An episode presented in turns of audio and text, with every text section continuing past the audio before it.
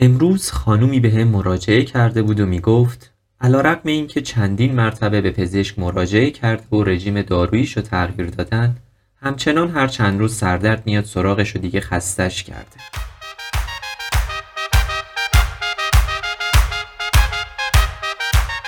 سلام خوش آمدید به پادکست مدکیو. پادکستی که در اون ما در هر اپیزود به طور خلاصه به بررسی و مرور کیس های شایعی که ممکنه در طول روز با اون سر و کار داشته باشیم می‌پردازیم.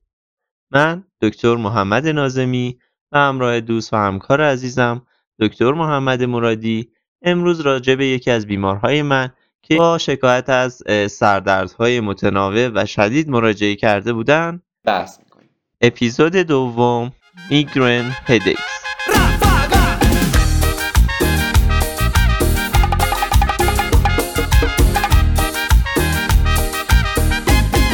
سلام محمد درود بر شما. خیلی خوشحالم که مجدد میبینمت. سلام خیلی ارادت دارم.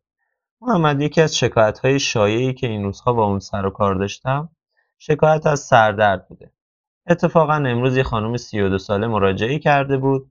می‌گفت میگرن دارم و از سردردها شکایت داشت. اون موقعی که به تو مراجعه کردم اکیوت سردرد داشت. ببین این خانم حدود 9 هفته پیش به علت سردردهای شدید و متناوبش به پزشک مراجعه کرد به متخصص مغز و اعصاب ارجاع داده شده بود. معاینات فیزیکال و نورولوژیکالش نرمال بوده چیز خاصی مشاهده نشده و با توجه به مشخصه های سردردش تشخیص اکیوت میگرن براش گذاشته میشه. سوماتریپتان به عنوان داروی اکیوت براش استفاده میشه. چند ماه استفاده کرده تغییر خاصی توی شدت و تناوب سردردش ایجاد نشده بود. سوماتریپتانش به ریزاتریپتان چینج میشه.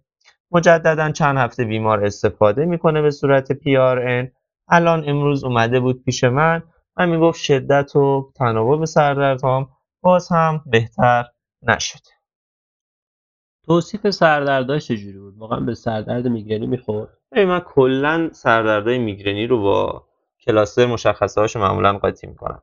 از لحاظ timing و frequency سردردهای cluster معمولا چه شکلی هستن؟ سردردهای cluster معمولا دوره هایی دارن که فاصله بینشون می‌تونه بین چند هفته تا چند ماه باشه.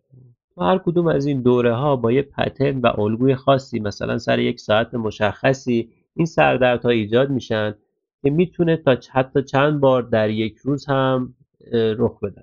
خب در مقابل سردردهای میگرنی معمولا پترن خاصی ندارن قابل پیش بینی نیستن و فواصل بینشون معمولا بیشتر هست و چند بار در ماه تا در سال می‌تونن اتفاق بیفتن سردردهای میگرنی می‌تونن توسط عوامل مختلفی تحریک بشن برای مثال استرس، تغییرات هورمونی، به هم ریختن روتین وعده های غذایی و همچنین بیخوابی می‌تونن از جمله این عوامل باشن. همچنین گزارش شده که بعضی از محتویات مواد غذایی مثل الکل، کافئین، بعضی از محصولات لبنی مثل پنیر، شکلات و بعضی از مرکبات می‌تونن عامل تریگر سردردهای میگرنی باشن. سردردهای میگرنی معمولا پالستایل هستن. یک طرف سر رو درگیر می‌کنن و متوسط تا شدید هستن. همچنین از لحاظ دیوریشن معمولا چهار تا هفتاد و دو ساعت به طول می انجامن دقیقا همون جوری که بیمار من امروز اظهار می‌کرد. خب در مقابل ما سردردهای کلاستر رو داریم که سردردهای خیلی کوتاهتری هستن به نسبت. بین 15 دقیقه تا 3 ساعت بیشتر طول نمی‌کشن ولی شدید هستن و معمولا یک طرف خاص از سر رو درگیر می‌کنن. یه سری علائم همراه با سردردهای کلاستر ما داریم که می‌تونیم همراهشون ببینیم. مثل نیزال کانجسشن، آبریزش بینی یا اینکه اون سمتی از سر که درد داره و درگیر هست قرمزی چشم و اشک زیاد داشته باشه. علائمی که سردردهای میگرنی رو معمولا می‌تونن همراهی کنن فوتوفوبیا و فونوفوبیا هستن. نازیا و میتینگ همچنین اوراها هم می‌تونن همراهی داشته باشن. همچنین سردردهای کلاستر معمولا توی آقایون و سردردهای میگرنی شیوعش توی ها بیشتر هستش. خب پس با این اصاف بیمار امروز من میگرنی بوده و تشخیص اکیوت میگرنه بدون اورا روی اون گذاشته.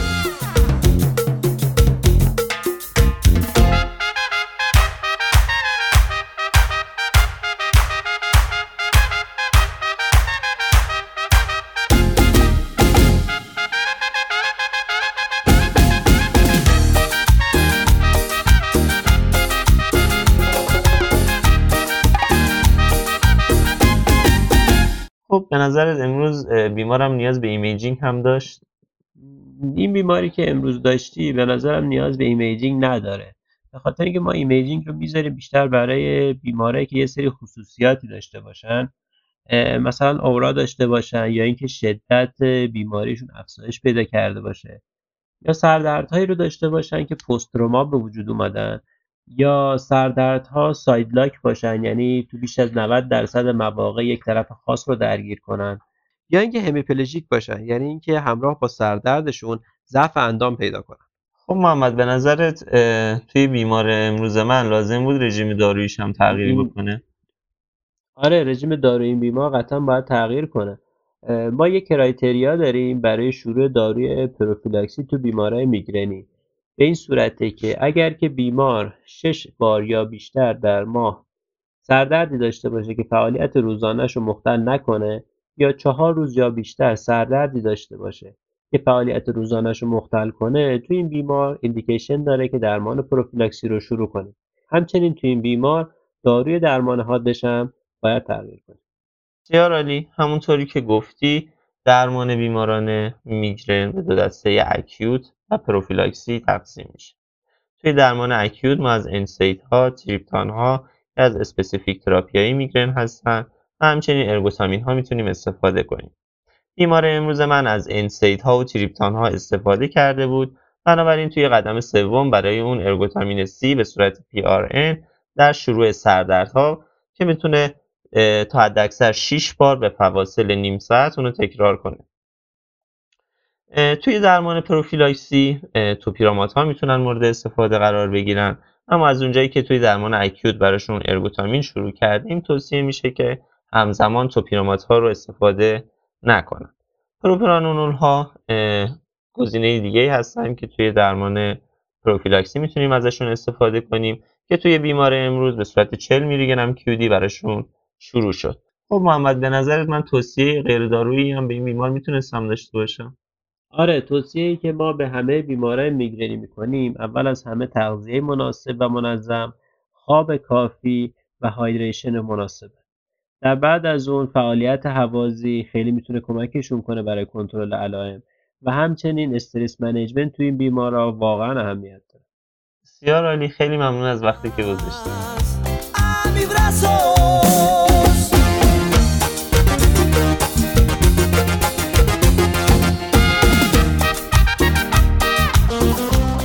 مطالبی که شنیدید با منابع آنلاینی مثل UpToDate و Medscape چک شدن اما سعی کردیم خلاصه ترین و کاربردی ترین اطلاعات رو در قالب این پادکست تقدیمتون نظرات و پیشنهادات خودتون رو داخل سرور Discord مون با ما مطرح کنید یا اینکه توی اینستاگرام بهمون بگید یا همچنین می‌تونید اونا رو به آدرس ایمیلمون ارسال کنید هر سه این راه های ارتباطی داخل توضیحات پادکست قرار داده شده.